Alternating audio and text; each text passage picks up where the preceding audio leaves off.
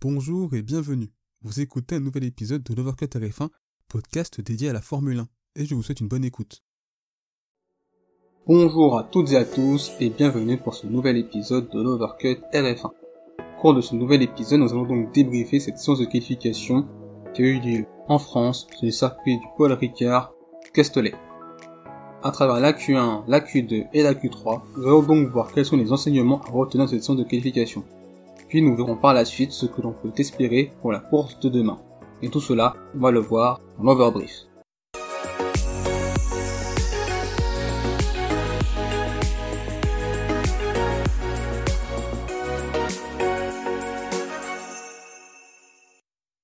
Et nous allons donc commencer par la Q1. La Q1 a donc été marquée par les éliminations de Yuki Tsunoda qui partira 20ème, Lance Stroll 19ème, Nikita Mazepin à la 17ème place, 17ème on retrouve donc Kimi Raikkonen, et enfin 16ème Nicolas Latifi. On a donc eu affaire à une Q1 qui a été assez particulière puisqu'elle a été marquée par deux drapeaux rouges à la suite donc des accidents de Yuki Tsunoda et de Mick Schumacher en fin de séance. On va donc évoquer le pilote japonais qui partira donc 20ème. Yuki Tsunoda a donc été l'auteur d'un crash dès sa première tentative au premier virage, à la suite d'un tête à queue. Moi je trouve que c'est un pilote qui est quand même bon, mais qui malgré tout en ce début de saison s'avère être très irrégulier. Il est capable de réaliser des bons week-ends, comme notamment à Bahreïn ou encore à Bakou, mais il est également capable de réaliser des week-ends assez mauvais, comme à Emola, et lors d'autres week-ends. Et c'est vraiment dommage, pour lui, surtout lorsqu'on voit ce que Gasly est capable de faire avec l'AlphaTauri, puisqu'on le verra plus tard lors de la partie Q3, Pierre Gasly partira sixième. Mais comme je l'ai déjà dit lors des précédents débriefs de qualification et des Grands Prix, c'est un rookie, il apprend, et on n'est même pas encore au tiers de la saison, donc c'est encore trop tôt pour faire des jugements définitifs, mais malgré tout, il est assez inconstant. Il faudra quand même qu'il travaille à trouver cette régularité dans les performances, car AlphaTauri en a quand même besoin pour marquer des points au classement constructeur. On va donc passer à Lance Stroll qui est donc 19ème et qui n'a donc pas pu réaliser le moindre temps. Malgré tout, cette 19ème place ne reflète absolument pas le niveau de performance à la fois du pilote et de la monoplace. Tout d'abord pas pu réaliser de première tentative à la suite du drapeau rouge dû à l'accident de Yuki Tsunoda, puis par la suite son tour a été annulé puisqu'il avait dépassé les limites du virage 6, et par la suite il a également été victime du drapeau rouge à la suite de l'accident de Mick Schumacher ce qui fait qu'au total, il n'a pas pu faire un tour complet, rapide, ce qui conduit donc au fait qu'il partira de 19ème. C'est vraiment dommage pour lui, il a été, on va le dire, un peu malchanceux, même s'il aurait pu assurer ce tour où il a dépassé les limites de piste. Mais bon, à Bakou, il partait également loin, il avait quand même su faire une belle course avant son accident, donc pourquoi pas réaliser la même chose demain pour le Grand Prix. 18ème, on retrouve Nikita Mazepin, une élimination en Q1 qui était attendue.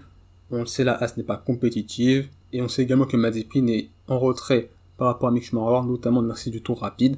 Certes, 6 dixièmes, c'est beaucoup, mais depuis le début de la saison, c'est dans la continuité. En fin de 17ème, on retrouve donc Kim Raikkonen, qui, malgré tout, finit cette Q1 à 6 dixièmes de Giovinazzi, ce qui est quand même assez important. Et on a pu le voir notamment à travers ses derniers Grands Prix. Il a tout de même une tendance à être derrière Giovinazzi, à être moins performant que lui, notamment en qualification.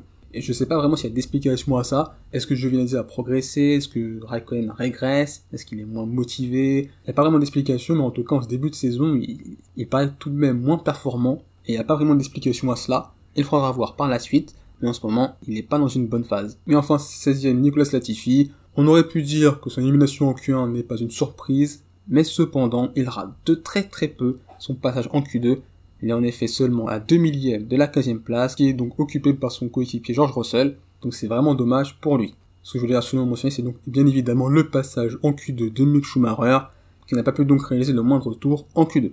La Q2, justement, comme je l'ai dit précédemment, donc Mick Schumacher partira donc normalement 15e, à la 14e place George Russell, 13e Antonio Giovinazzi, 12e Sébastien Vettel, et 11e Esteban Ocon.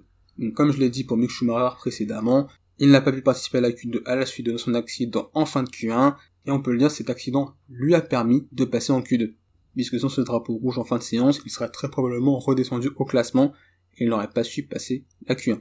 Pour George Russell, qui passera donc 14ème, c'est encore un passage en Q2, et c'est donc un 7 sur 7, puisque depuis le début de la saison, George Russell a systématiquement réussi à passer la Q1, et s'est fait systématiquement éliminer en Q2, même si pour cette fois c'était passé assez juste, notamment par rapport à Latifi, et en Q2 il a, on peut le dire, fait le max, et c'est encore une très belle performance de la part du pilote Williams. 13ème, on retrouve donc Antonio Giovinazzi, qui est donc l'auteur d'une belle performance et qui selon moi à sa place. Il est encore une fois devant Kimi Raikkonen, et comme je l'avais dit précédemment, depuis quelques grands prix, on a tout de même l'impression qu'il est plus performant et qu'il est en train de prendre l'ascendant sur les pilotes finlandais. Encore bravo à lui.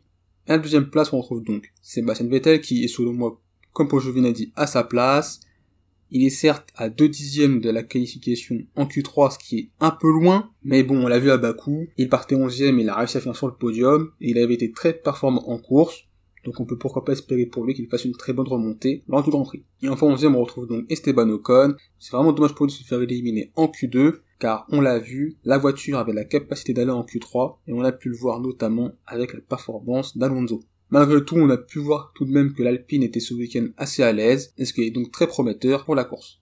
On passe donc maintenant à la Q3, et donc la Q3 a donc été marquée par la cinquième proposition de sa carrière pour Max Verstappen, qui devance donc à la deuxième place Lewis Hamilton, troisième Valtteri Bottas, à la quatrième place Sergio Perez, cinquième Carlos Sainz, sixième Pierre Gasly, septième Charles Leclerc, à la huitième place Lando Norris, neuvième Fernando Alonso, et enfin dixième, Daniel Ricciardo. Le premier enseignement retenu dans cette Q3, c'est selon moi, on peut le dire, une sorte de retour à une certaine normalité. Après deux grands prix urbains, que sont donc le Grand Prix de Monaco et le Grand Prix de Bakou, au cours duquel on avait pu voir Mercedes en grande galère, puisqu'en deux courses, Mercedes avait marqué seulement 7 points. Il y a de nouveau ce duel Red Bull-Mercedes. On a également pu voir le réveil de Bottas, qui a su être très performant en qualification après son week-end désastreux à Bakou. On a pu également voir qu'Hamilton était présent et dans le coup, mais impuissant face à Max Verstappen. Et il faut donc évoquer la pole position de Max Verstappen, qui a su devancer les Mercedes et son coéquipier Sergio Perez, en réalisant donc un énorme tour. C'est malgré tout seulement cette deuxième proposition de la saison, mais cette proposition est très importante dans l'optique de la course de demain et dans l'optique du championnat. On a également pu voir que Sergio Perez, qui partira donc quatrième, était présent lui aussi, et a su assurer sa quatrième place, même s'il est assez loin de Max Verstappen, à quasi une demi-seconde. Ainsi donc se profile un duel très intéressant de 2 contre 2, mais ça je vais l'évoquer plus tard dans la partie Grand Prix. Le deuxième enseignement que je souhaitais retenir c'est donc bah, la belle performance des Ferrari, puisque Carlos Sainz partira 5 et Charles Leclerc 7 on a pu le voir tout au long du week-end, Carlos Sainz a semblé tout de même avoir de meilleures sensations et être plus à l'aise que le pilote monégasque, et ça a pu se concrétiser en qualification, puisque Sainz partira donc cinquième, meilleur des autres. Et donc dans l'optique de la bataille avec McLaren pour la troisième place championnat constructeur, c'est donc une belle performance pour l'écurie italienne. Le troisième enseignement que je souhaitais évoquer, c'est bien évidemment la performance de Pierre Gasly, qui à domicile a su briller et réaliser une très belle performance en qualification avec cette belle sixième place. On espère pour lui qu'il sera capable de faire mieux en course, pourquoi pas obtenir un très très bon résultat. Et donc le deuxième renseignement que je souhaitais retenir, c'est McLaren qui a été en retrait, puisque Ricciardo partira dixième et Lando Norris huitième, et qu'ils ont été en Q3 assez loin de la cinquième place, à un peu moins de 4 dixièmes. McLaren a été assez discret, mais ils auront, je pense, demain la capacité de rebondir. Donc que peut-on espérer pour la course de demain? Eh bien ce qu'on a pu le voir, c'est qu'en Q2, l'ensemble des pilotes ont délaissé les pneus tendres, et donc, parmi les pilotes qui sont qualifiés en Q3, tous partiront en pneus médium. Bien évidemment, ils partiront en médium si la course débute sur piste sèche. Mais pour la course, il y a des risques de pluie. Ici, c'est le cas, cela va tout chambouler. Quelles que soient les conditions climatiques, le départ va être crucial, notamment pour ce duel Red Bull Mercedes.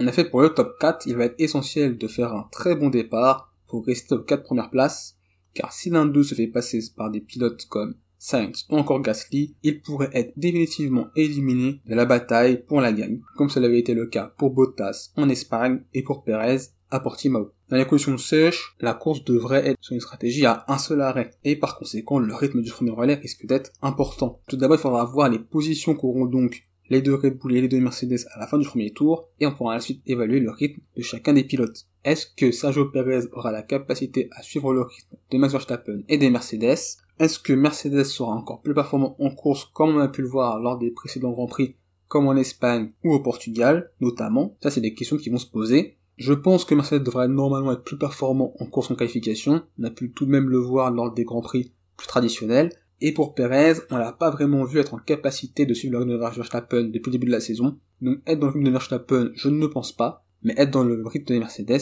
ça c'est une incertitude à l'heure actuelle. Mais cependant, pour que Max Verstappen puisse gagner ce Grand Prix, il va falloir soit qu'il soit le meilleur et qu'il soit bien au-dessus des autres, et par conséquent il pourrait donc se débrouiller sans Sergio Perez, dans le cas où Perez n'aurait absolument pas la vitesse et le rythme pour suivre les Mercedes, et donc pour l'aider, soit ce n'est pas le meilleur, et dans ce cas-là il aura nécessairement besoin d'un Perez présent pour l'aider à gagner ce Grand Prix, pour perturber les plans des Mercedes. Et en effet, je vois mal Sergio Perez gagner ce Grand Prix dans des conditions sèches, mais il peut être en capacité, pourquoi pas, de titiller, voire d'embêter les Mercedes, ce qui permettrait donc à Max Verstappen d'en profiter et donc de gagner ce Grand Prix. Mais selon moi, on s'aventure donc vers un duel Max Verstappen-Lewis Hamilton, même si pour Bottas ce week-end, ça va mieux.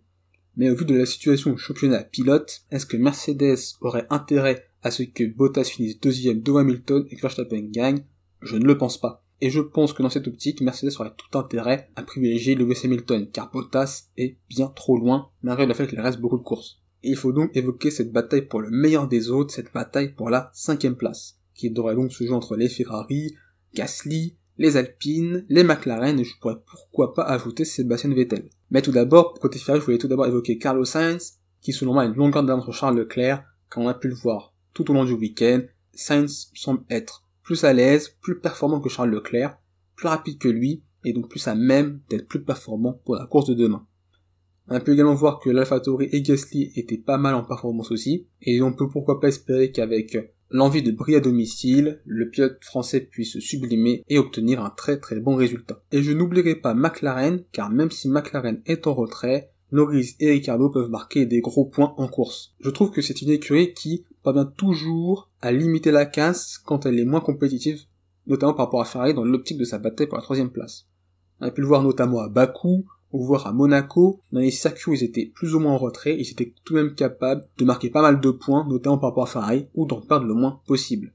Et je pense qu'il ne faut pas négliger et oublier McLaren pour cette bataille pour la cinquième place. Et non plus ne pas négliger les Alpines, qui à domicile sont capables d'être très performantes. Et on a également pu le voir tout au long du week-end, les Alpines étaient quand même plutôt bien et dans le coup, notamment par rapport aux McLaren, Ferrari et Alpha Tauri. Mais donc cette course risque d'être très intéressante et palpitante à suivre, notamment si la pluie s'y invite. Et vous, qu'avez-vous donc pensé de cette séance de qualification? Quels sont pour vous les tops et les déceptions de cette séance de qualification? Quel sera le résultat de la course de demain? Qui sera pour vous le vainqueur du Grand Prix? Votre podium, votre top 5 N'hésitez pas donc à le partager en commentaire ou sur mes réseaux sociaux, sur Instagram et Facebook. Il suffit juste de taper l'Overcut RF1 et vous nous trouverez. N'hésitez pas à partager cet épisode et à vous abonner. Je vous souhaite le meilleur. Salut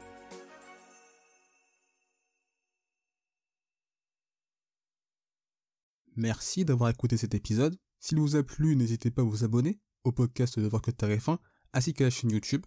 C'est une façon de soutenir le projet et également de ne pas manquer les prochains épisodes. N'hésitez pas également à partager cet épisode à vos proches. On se retrouve les amis très bientôt. D'ici là, portez-vous bien, je vous souhaite le meilleur. Salut